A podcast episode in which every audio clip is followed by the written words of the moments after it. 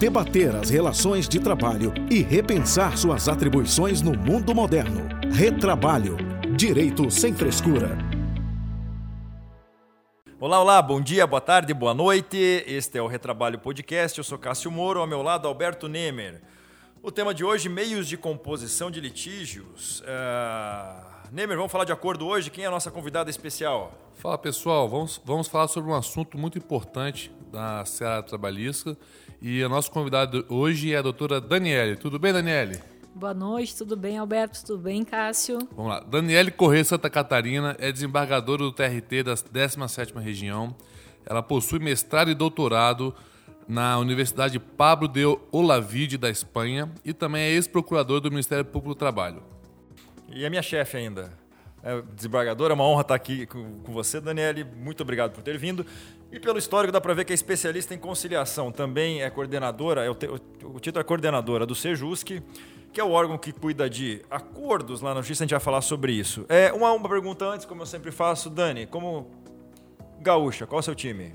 Grêmio, óbvio. É gremista. Nós trouxemos a Carolina Gralha outro dia, que é Colorada Roxa. Colorada Roxa. A gente vai fazer um episódio só sobre futebol e o direito do trabalho no futebol. Vamos chamar esse pessoal para dar uma briga boa aqui, né? Boa. É... Daniel, me conta uma coisa. Vamos falar. A nossa ideia aqui é até discutir um pouco sobre as formas de composição e as novas formas que surgiram de acordo para resolver o litígio, para resolver esses conflitos entre trabalhadores e empregadores de forma mais ágil e mais rápida. E a nossa, a nossa justiça é, particularmente, é muito bem aparelhada para isso. Até porque a principal obrigação do magistrado é compor. Ele tem que abrir uma audiência, tentar uma composição, está na lei. Antes de encerrar uma audiência, se não foi feito acordo, ele vai tentar uma nova composição. E existem outras formas da composição extrajudicial, existem órgãos específicos para isso. Vamos começar falando o quê? Do acordo extrajudicial, pode ser? Depois a gente entra no Sejusc? Acordo extrajudicial que muito tempo atrás era, era negado na Justiça do Trabalho por falta de legislação, muitos juízes não eram muito favoráveis. Agora nós temos uma previsão recente, desde 2017, da possibilidade de homologação de acordos extrajudiciais. Como é que funcionam isso? Como é que funciona, Dani? Quer falar para gente? Então, as partes, é, por meio de seus advogados, que a lei prevê essa obrigatoriedade, elas fazem uma petição e, e apresentam ao Poder Judiciário que é, é submetido ao juiz que vai ou não homologar esse acordo extrajudicial. Isso antes mesmo de ter uma reclamação trabalhista, né? Sim. Antes, na, na verdade, ele é extrajudicial, mas o, o, no caso de homologação, ele se transforma num título executivo judicial. Sobre esse acordo extrajudicial, Daniele e Cássio, eu queria fazer uma observação importante que é o seguinte, eu, na minha opinião, foi uma evolução da legislação até para evitar o que era infelizmente, é, não vou falar que é comum, mas ocorria de vez em quando aquela lide simulada, né, onde havia ali empregado empregador fingindo é, uma, uma lide, uma ação, para poder ter um acordo judicial ali homologado. Então, com, a, com essa evolução, eu acho muito importante é, essa questão da, da, possibilidade do acordo extrajudicial, desde que utilizado corretamente. E nesse aspecto, Daniele, é, o que, que você entende sobre o acordo, quando chega o acordo extrajudicial ao judiciário para ter a homologação, para ter a chancela, ambas as partes acompanhadas pelos advogados e o juiz é, tenta condicionar esse acordo fazendo algumas observações. Só para esclarecer, para completar antes da pergunta, esse acordo extrajudicial, as partes, a, a, ideia dele, as partes entram num acordo lá na, na, empresa quando acaba o contrato, ou seja, qualquer problema, fazem um acordo. Evidentemente que cada parte tem que ter um advogado, o reclamante tem que ter um advogado, não é isso? Sim, não pode ser o mesmo advogado. Não pode ser o mesmo advogado, ou seja, não é o advogado da empresa que vai fazer, o, o trabalhador tem que procurar um advogado. Esse é um caso que ele precisa de advogado. E a empresa não pode indicar esse advogado para o empregado. É, não é a empresa que vai mandar esse advogado, ou seja, o trabalhador tem toda a possibilidade, pode procurar o advogado do sindicato da sua categoria, enfim. Fazem um acordo e submetem esse acordo à homologação judicial. É importante dizer, já antecipando um pouco, é importante dizer que não vale o acordo extrajudicial sem homologação judicial. Não adianta fazerem um acordo e guardarem na gaveta. Isso não vai ter valor nenhum, a não ser quitação daquele valor pago. Agora, por favor, pode responder, Dani. Então, na verdade, essa questão da lide simulada e, e para tentar é, proteger o trabalhador, que é a parte hipossuficiente, a própria lei previu é, é essa exigência de que o advogado não seja o mesmo. Então, para tentar evitar realmente a ocorrência de lide simulada. O magistrado recebe esse acordo e ele vai analisar aqueles requisitos do, do ato jurídico normal. Então, agente capaz, objeto lícito, né? É, não, não defeso por lei. Mas, além disso, ele, como ele não é obrigado a homologar, é uma faculdade do juiz, ele vai analisar principalmente se houve concessões recíprocas naquele acordo. E aí, se ele constatar que não houve concessão recíproca, ou seja, que o empregador ele está é, ganhando um benefício muito maior do que o empregado, analisando o, o, período de vínculo de emprego, quais são as parcelas, né? Ele pode não homologar o acordo. A discussão é: pode o juiz homologar parcialmente o acordo ou não? Então, assim, em princípio, o TST já se posicionou que o juiz ele deve ou homologar ou não homologar. O que o magistrado pode fazer? Ele pode é, convocar para uma audiência, chamar as partes e colocar para as partes que, dessa forma, ele não vai homologar e ver se as partes, se elas né, chegam a uma nova proposta de acordo, então, que deve ser, ao meu ver, novamente protocolizada, né? no mesmo, no mesmo processo e, e para que o juiz então homologue. É, eu, eu, eu, como eu atuo lá na vara, eu sempre coloco os processos de eh, eh, essas submissões de, de, de acordo extrajudicial para homologação, sempre coloco em pauta. É, é uma pauta específica, mais breve, bem rapidinha, e ali na audiência analiso as condições do acordo, analiso a livre vontade das partes e exijo, acho isso importante, que as partes coloquem o que está sendo pago né? Qual foi o conflito que gerou esse acordo? Porque você não tem conflito nenhum, para que, que vai fazer? Ah, tô pagando, a empresa fala, estou pagando 10 mil reais para o trabalhador e quero liberação. Ué, mas tem que ter uma causa. Senão até um completamento o juiz não vai homologar de forma alguma. Se tiver alguma, alguma irregularidade, alguma coisa que o juiz não homologue, ó, vamos, vamos agendar para um dia seguinte, tem aqui um dia, e vocês voltem já retificado. Ou peticionem e eu analiso. É, acho que isso é importante, é uma cautela que os advogados têm que ter, colocar uma causa para esse acordo. E.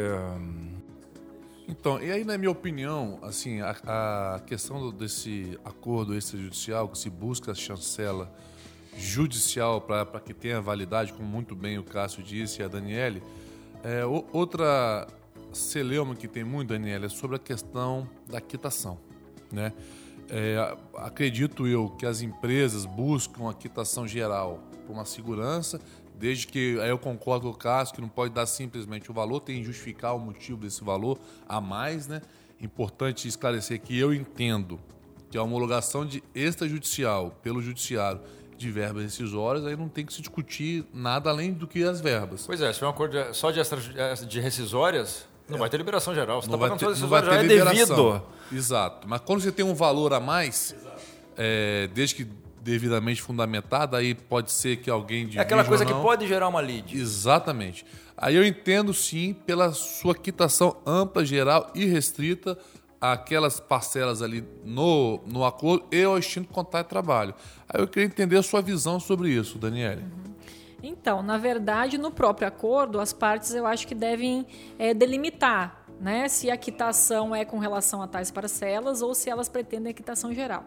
O meu posicionamento é mais restritivo, porque eu entendo que, é, como é um acordo extrajudicial, o magistrado, no momento de homologar ou não esse acordo, ele não tem uma base, a lide não está formada ainda, para ele saber se, se, se está havendo concessões recíprocas, se o trabalhador está abrindo mão de parte do que ele teria direito, ao mesmo tempo que o empregador também está é, abrindo mão né, de alguma coisa. Então, ao meu ver, no momento que vem a petição de acordo dizendo ah, eu estou pagando 500 reais de hora extra, mil reais de aviso prévio, é, 5 mil reais, sei lá, de FGTS, ao meu ver, a quitação vai ser restrita a essas verbas. E se o trabalhador ajuizar uma ação judicial posteriormente e for é, é, levantada a questão da coisa julgada, eu acho que só haverá coisa julgada com relação a essas parcelas.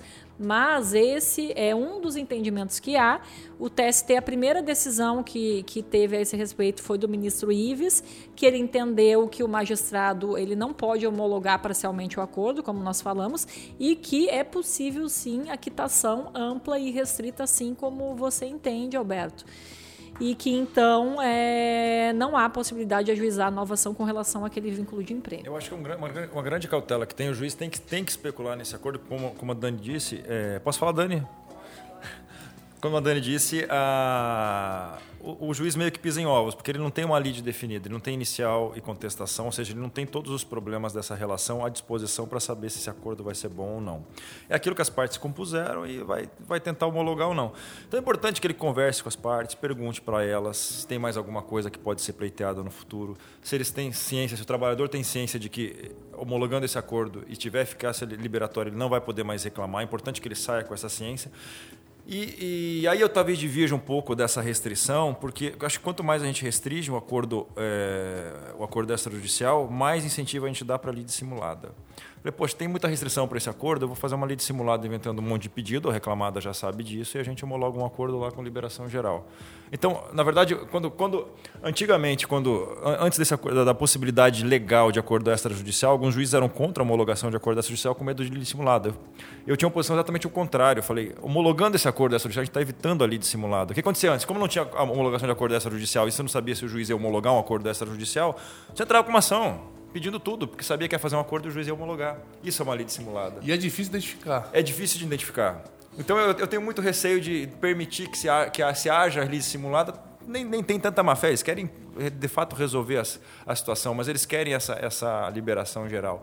Então eu tenho um pouco de restrição a isso. É, mas exatamente porque o empregado é o hipossuficiente da relação, pela questão do princípio da proteção, que eu entendo que é, essa quitação não pode ser total. Porque, no, no afinal, ele está fazendo um acordo dizendo: eu estou recebendo 5 mil reais com relação a isso. Por que, que ele está recebendo 5 mil reais com relação a essas parcelas que estão sendo devidas, que são devidas, mas ele está quitando uma doença ocupacional que, de repente, ele vai saber daqui a um mês que ele, que ele tinha uma doença ocupacional ainda no vínculo de emprego, por exemplo que é algo que é grave, por exemplo, questão de saúde né, do trabalhador. Então, assim, por que, que nós vamos considerar, se ele está declarando que ele recebeu esse valor com relação a essas parcelas, por que, que ele necessariamente vai declarar a quitação geral? Geralmente é porque o empregador só faz acordo com essa cláusula que é o que nós vemos, né? É, todos os dias é isso. Não, a empresa chega, não, eu só faço acordo se tiver quitação geral. Assim, eu, eu então, como ele é extrajudicial, eu acho que o, o, juiz, no momento que ele homologa um acordo assim, ele realmente homologa é, é, priorizando, em tese, a autonomia das partes, né? Ah, as partes são capazes, querem isso, então eu vou homologar. Mas ele não tem realmente como verificar se não está havendo um abuso ou até uma lei dissimulada. Mas num processo, numa ação também pode acontecer isso. Pode, muito. É, eu, assim, eu concordo com, assim, com, não é que eu concordo, eu entendo o posicionamento da, da Daniele, mas eu faço umas ponderações do seguinte.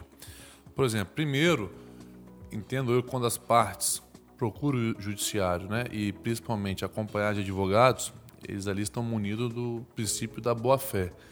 É, esse é, é, é, o primeiro, primeiro uh, rótulo que eu vejo nas pessoas. Que quem vai com o intuito da, da má-fé mesmo, ou da coação, ou outras coisas, eu entendo que realmente esse ato pode ser questionado posteriormente. E quando se busca equitação, na minha opinião, e é o que a gente vê muito, é a proteção a ambos. Porque se eu entendo em pagar mais, por exemplo, o que o Cássio defende, às vezes é muito difícil de calcular. O que é comum, às vezes, um, um empregado, por exemplo, Cássio, que trabalhou 10 anos na empresa, a empresa quer sim, dá para ele, toma aqui, ó, mais 50 você mil. Merece. Você merece 50 mil. Quero dar 50 mil para você porque você se dedicou 10 anos a buscar novos projetos. Mas também não quero dar sem ter uma, sem, sem ter uma segurança por isso. Depois ter que pagar novamente eventual coisa ou durante o contrato de trabalho teve alguma coisa que deixou de ser pago ou não. Então, sobre esse valor, eu quero ter, eu quero ter essa segurança de a gente pagar e você receber e a gente não ter mais litígio. Então, eu vejo isso com bons olhos e vejo que no momento que, se, que as partes munidas de advogados e boa-fé, é, a quitação, assim, mesmo sendo extrajudicial, entendo que essa análise é, inicial do juiz é muito perfunctória, não sabe o que aconteceu naquela relação, mas abraçado ao princípio da boa-fé, eu entendo que a gente pode sim caminhar nesse sentido da quitação. Agora, no acordo judicial já é muito comum, né? É a, se fazer a quitação geral, mas também há controvérsia. Vai depender muito do magistrado que está presidindo a audiência, né? É, pela lógica, parece que é a mesma coisa. Assim, se você não dá quitação geral no extra, também não dá na, no judicial. Porque entrou com uma ação logo depois trabalhou, não descobriu ainda uma doença, vai dar na mesma.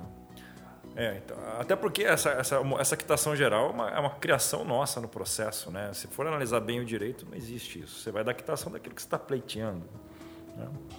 Daquilo que está sendo pago, né? É nossa, tá é nossa sede por uma é segurança então, na relação. Então você está dando quitação com relação a isso. Agora, mudando um pouco, só o foco disso. Vocês acham que a, a conciliação é melhor que uma sentença? Ah, com certeza. É, a conciliação é a melhor decisão que as partes podem ter numa ação judicial. Por quê? Porque elas criaram a solução do problema. É muito melhor ter uma solução construída pelas partes do que imposta por um terceiro, que é o juiz. Então, assim, e tem muitas vezes a conciliação não ocorre por, por alguns problemas pessoais que ocorreram na relação de emprego e isso impede a conciliação. Isso é verdade. Então, isso é importante que o juiz busque é, é, é, encontrar o motivo né, da ação. Muitas vezes o motivo é financeiro mesmo, porque não pagou as verbas, mas muitas outras vezes tem outros motivos por detrás que aí cabe ao conciliador mediador é, verificar quais são esses motivos para tentar ajudar na conciliação. As partes sabem melhor do que o próprio juiz disso.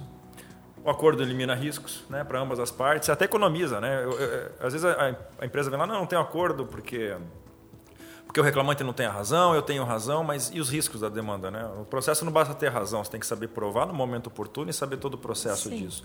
E, e, a questão dos juros é uma coisa muito importante. Exatamente. Os juros que você paga do processo trabalhista, por exemplo, você tem um depósito recursal. É os juros que rende, rende o depósito recursal é nada. Não é nada. E os juros que você está pagando da, da, do crédito trabalhista é muito maior. E o juro de qualquer aplicação de renda fixa é menor do que eu, isso. Eu costumo então. dizer que não é investimento melhor de forma respeitosa, assim, do que uma ação de trabalho, porque é 1% mais IPCA. É, mais IPCA, IPCA é, é agora, né? Que saiu a decisão que é desde... IPCA é mais 1% ao mês. Qual a aplicação que dá isso? Na, líquido. A, a, então é melhor para o empresário resolver logo. Sem ele dúvida. economiza um dinheiro, ele consegue pechinchar, ali, barganhar, pagar parcelamentos, parcelamentos sem juros.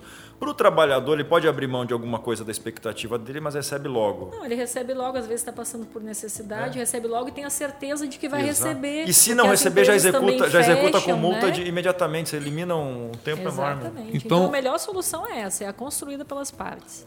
Botando um pouquinho de pimenta nesse debate, eu queria fazer um questionamento seguinte, Daniela, porque eu já vi decisões de juízes da seguinte forma: não fa eu, eu aceito o acordo sobre o que se está fazendo e o, e o restante prossegue, porque eu entendo que o direito do, o direito do trabalho do trabalhador é indisponível.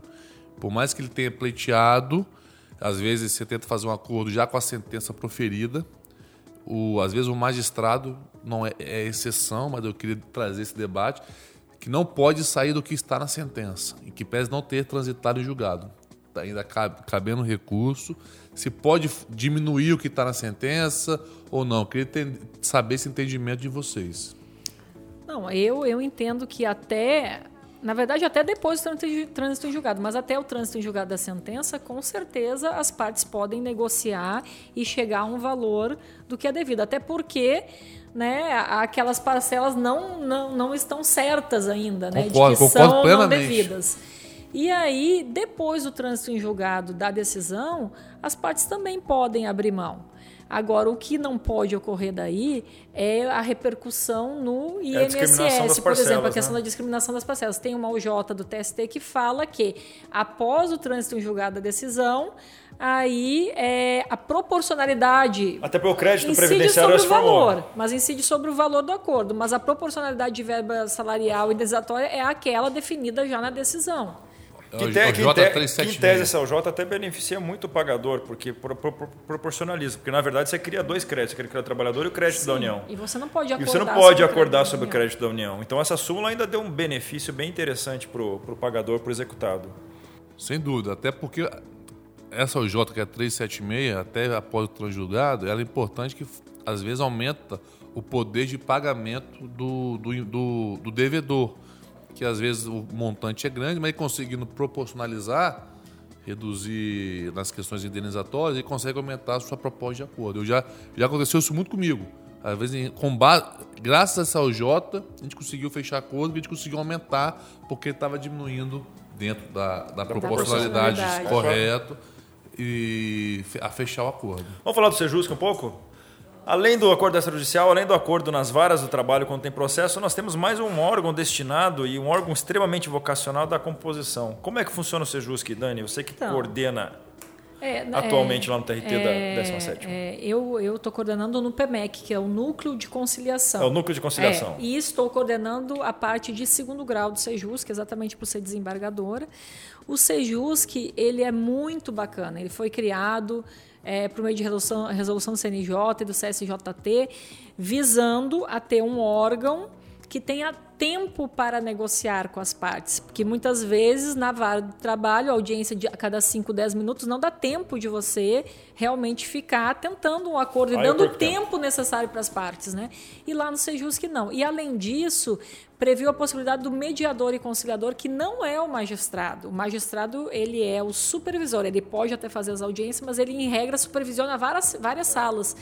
Então, o mediador é um servidor e as partes muitas vezes se sentem bem mais à vontade de negociar com alguém que não é o juiz, que vai decidir a causa, né? No caso da vara do trabalho, então elas se sentem mais à vontade. E aí, no caso de ter é, é, alguma dificuldade, o juiz vem, né, auxilia na negociação, mas às vezes as partes conseguem chegar melhor no acordo sem a presença do magistrado do que com a presença do magistrado. Mas é óbvio que o acordo passa pelo crivo do magistrado que vai ou não homologar.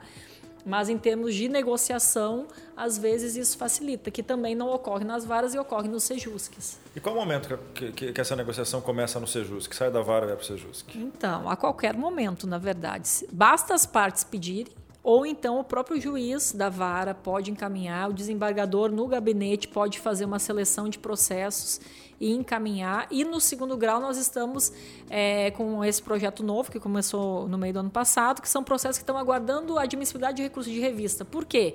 Em regra, nós já temos depósito recursal de RO, depósito recursal de RR. A dívida, a gente seleciona processos de até 30 mil, por exemplo. Então, em já tá regra, tá a dívida pagando. já está paga. Uhum. já está lá com o valor depositado. O depósito recursal dá grave instrumento para destrancar o RR? Exatamente. Né? o recurso de revista. Então, assim, isso facilita muito. O que, que facilita? Sentença líquida e os valores com depósito recursal, com, com valor, valor da causa é, é, mais ou menos parecido com o valor dos depósitos recursais, isso facilita muito a negociação. Porque a empresa vê, pô, eu já estou com dinheiro parado. Está perdendo tô dinheiro, tá pagando juros. Exatamente. O empregado, às vezes, está desempregado, precisando de dinheiro, com problema de saúde, problema familiar. Então, assim, junta, une né, essas duas coisas e faz um acordo e, que é é maravilhoso. E falando em tempo, não é só o tempo da audiência, que o juiz está com 20 audiências no dia, 15 audiências no dia e não tem tempo para negociar. O acordo às vezes precisa dar uma maturada, as partes têm que ir maturando. Começa a negociação com o juiz lá na audiência, já abre a possibilidade, mas ainda não estão definitivamente prontos, não fizeram um orçamento que pode e que não pode. Então, é esse tempo de maturação da vara até o Sejus que pode ser fundamental. Né? E evidentemente que as partes acabam tendo uma predisposição a isso. Sim, e, é e, e, no próprio Sejus, que às vezes você faz uma audiência, as partes pedem para adiar para a semana que vem, exatamente para. E tem uma facilidade muito maior. Na vara, adia... você vai adiar, vai adiar para daqui dois meses. Exatamente. exatamente. Perde o timing. E lá, assim, a gente, a gente tenta colocar os processos em pauta com um mês. No é máximo. Rápido, é, é, rápido, é para é ser celery, né? E ter tempo para negociar. E, e mais essa questão do mediador. Agora, Daniele, é, só um questionamento que, como nós temos diversos tipos de ouvintes, é, esclarecer o seguinte: feito o acordo, a parte fez, homologou, o juiz homologou, uma das partes pode desistir desse acordo?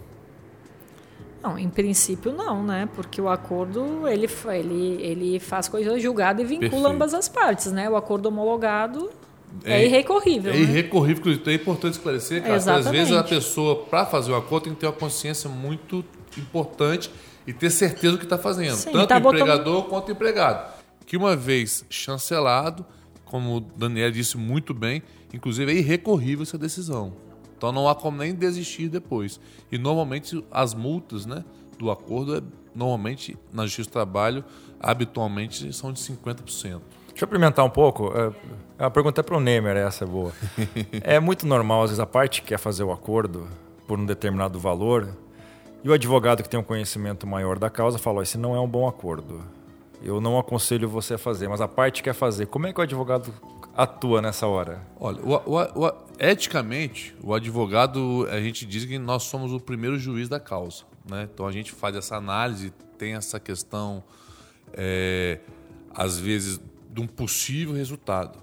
Mas a gente também tem que ter consciência que nós não somos sócios da causa. A causa não pertence ao advogado. Então, se o empregado entende que quer o acordo, mesmo eu entendendo que ele possa ganhar muito mais nisso, apenas para fins de, de evitar problemas futuros, eu registro isso internamente, é, é, peço para ele fazer a declaração que ele concorda com aquele acordo, é, sabendo que poderia ter outros valores, ele assinando aquilo, eu oriento sempre pela vontade do, do, do, do, cliente, sempre. Eu já registrei em ata, já pedi para eu registrar em ata que informei para o cliente que eu não sou favorável, mas ele querendo sem problema. Importante, mas é, eu, eu, digo muito isso. Às vezes eu recebo até críticas dos colegas, mas advogado não é sócio. Né? A última palavra é do cliente. Sem seja dúvida. trabalhador, seja empresário, né? Sem dúvida alguma. Outra coisa importante, eu acho, que é o compromisso de cumprir o acordo né? Porque muitas vezes ao atraso de um dia, dois dias, três dias, aí já começa a incidir multa pelo descumprimento. Então, assim, a parte tem que fazer o acordo porque vai cumprir o acordo. O então, que cabe no bolso. Exatamente. Por isso que aí, ah, cabe no bolso, é melhor parcelar então para poder cumprir esse acordo. Mas não faça acordo que não pode ser cumprido. Existe um caso que eu já, já, já, já presenciei, empresas pré-falimentares ou estão em recuperação, ou estão em processo de falência, que estão naquela fase de formação de, de quadro de credores, é, via de regra vem o representante da empresa e fala não tem acordo porque estão em recuperação. Estão... Agora, como a finalidade dessa empresa é formar o crédito de credores sabendo que não vai pagar o acordo, me parece uma boa opção para ambas as partes fazer o acordo. Eu já vi isso, já homologuei casos sabendo que não vai ser pago, mas já formou o título. E assim ele já pode ir para a formação do quadro de credores. E assim antecipa um várias fases recursais e fase cognitiva e tudo mais. E gera e, e entra na, na, na, lista lá da, de preferência. De preferência, ou seja, é, a chance de receber é mais rápido. Nesse caso, eu falo, eu não tenho, não tenho como pagar, mas a gente pode fazer uma composição aqui, você já entra logo no crédito credores. Já habilita. É, eu já tive acordos com a intenção de pagar também. Como aquele crédito ainda não estava já já está em recuperação judicial, o crédito não estava constituído, não entrou na recuperação, então ele vem e faz acordo em 20 vezes, 30 vezes para pagar, tentando pagar todos os, os, demais créditos. Por mais longo que seja parcelamento, eu acho vantajoso, o processo demora mais. Claro, é. por isso que o empregado tem que ter ciência também que muitas vezes vale a pena ganhar um pouco menos e parcelado do que correr o risco de não receber. Sem dúvida. Agora, para finalizar, okay. Cássio, eu queria que a Daniela explicasse para a gente essa inovação do segundo grau sobre dissídios coletivos, uma pré uma pré-mediação. Explica para a gente isso melhor, Daniela, por gentileza. Então, é, nós criamos aqui no estado, quer dizer, na verdade já existia oficiosamente, né? Já foi feito várias vezes pela doutora Ana Paula Talceda, mas é, é uma mediação pré-processual de conflitos coletivos. Então, né, é, antes de se criar um conflito coletivo, por exemplo, está numa discussão de, de database, de convenção coletiva, não chega a um consenso, pode pedir ao tribunal para ser feita uma mediação e evitar o ajuizamento de um dissídio coletivo. Além então, de resolver antes da database isso. Né? Exatamente, exatamente. então, esse, esse trabalho que é feito também muito bem pelo Ministério do Trabalho, pelo Ministério do Trabalho, está né, tá sendo feito também pelo tribunal e, e, é muito importante. E as partes podem evitar, até em questão de uma ameaça de greve, Perfeito. coisas assim, evitar né, tanto a greve quanto um dissídio judicial. A atuação preventiva da justiça é, é fundamental. A atuação preventiva. Ou do advogado preventivamente para a empresa é fundamental. É, é importante evidenciar esse, essa vocação né, conciliatória do justiça do trabalho, que ela é realmente muito importante e isso traz, é, isso na minha visão como advogado, traz uma, uma, uma paz social muito importante. A, a, justiça do trabalho ela absorve muito essa tensão, às vezes, que existe, na questão, principalmente de dissídio coletivo, e com muita maestria sempre consegue chegar normalmente em 99%, 99 dos casos em uma conciliação. E nós já fizemos mediações lá em dissídios coletivos, já ajuizados também, que os desembargadores encaminharam o processo, a gente conseguiu fazer acordo que que não foi conseguido, entendeu? Nem essa judicialmente, nem judicialmente. demorar muito. Se conseguiu assim. fazer no Sejusc. Excelente. Muito Legal. Muito bom, fico feliz com isso. Bom, então é, chegando deu horário. Passa rápido o tempo. Daniele, muito obrigado por a sua, por sua presença aqui, ter atravessado a ponte num trânsito caótico. É, Que- Ficamos muito satisfeitos, muito obrigado. E é isso. Últimas palavras, quer fazer alguma coisa? Obrigada, agradeço ao Alberto e ao Cássio e estimulo né, os advogados e as partes a fazerem acordo, que é a melhor decisão que elas podem Concordo. obter. Queria agradecer a presença da Daniele, os ensinamentos, os esclarecimentos, foi muito proveitoso e espero no futuro aí poder fazer novas, novos podcasts com você. Obrigado Com pela certeza, participação. estou à disposição. Para isso, está che- chegando ao fim nosso podcast. Muito obrigado. Sigam-nos na, na- no, interne- na- na- no Instagram, arroba Retrabalho Podcast. É, e ficamos por aí. Muito obrigado. Até logo. Valeu, pessoal. Debater as relações de trabalho e repensar suas atribuições no mundo moderno. Retrabalho. Direito sem frescura.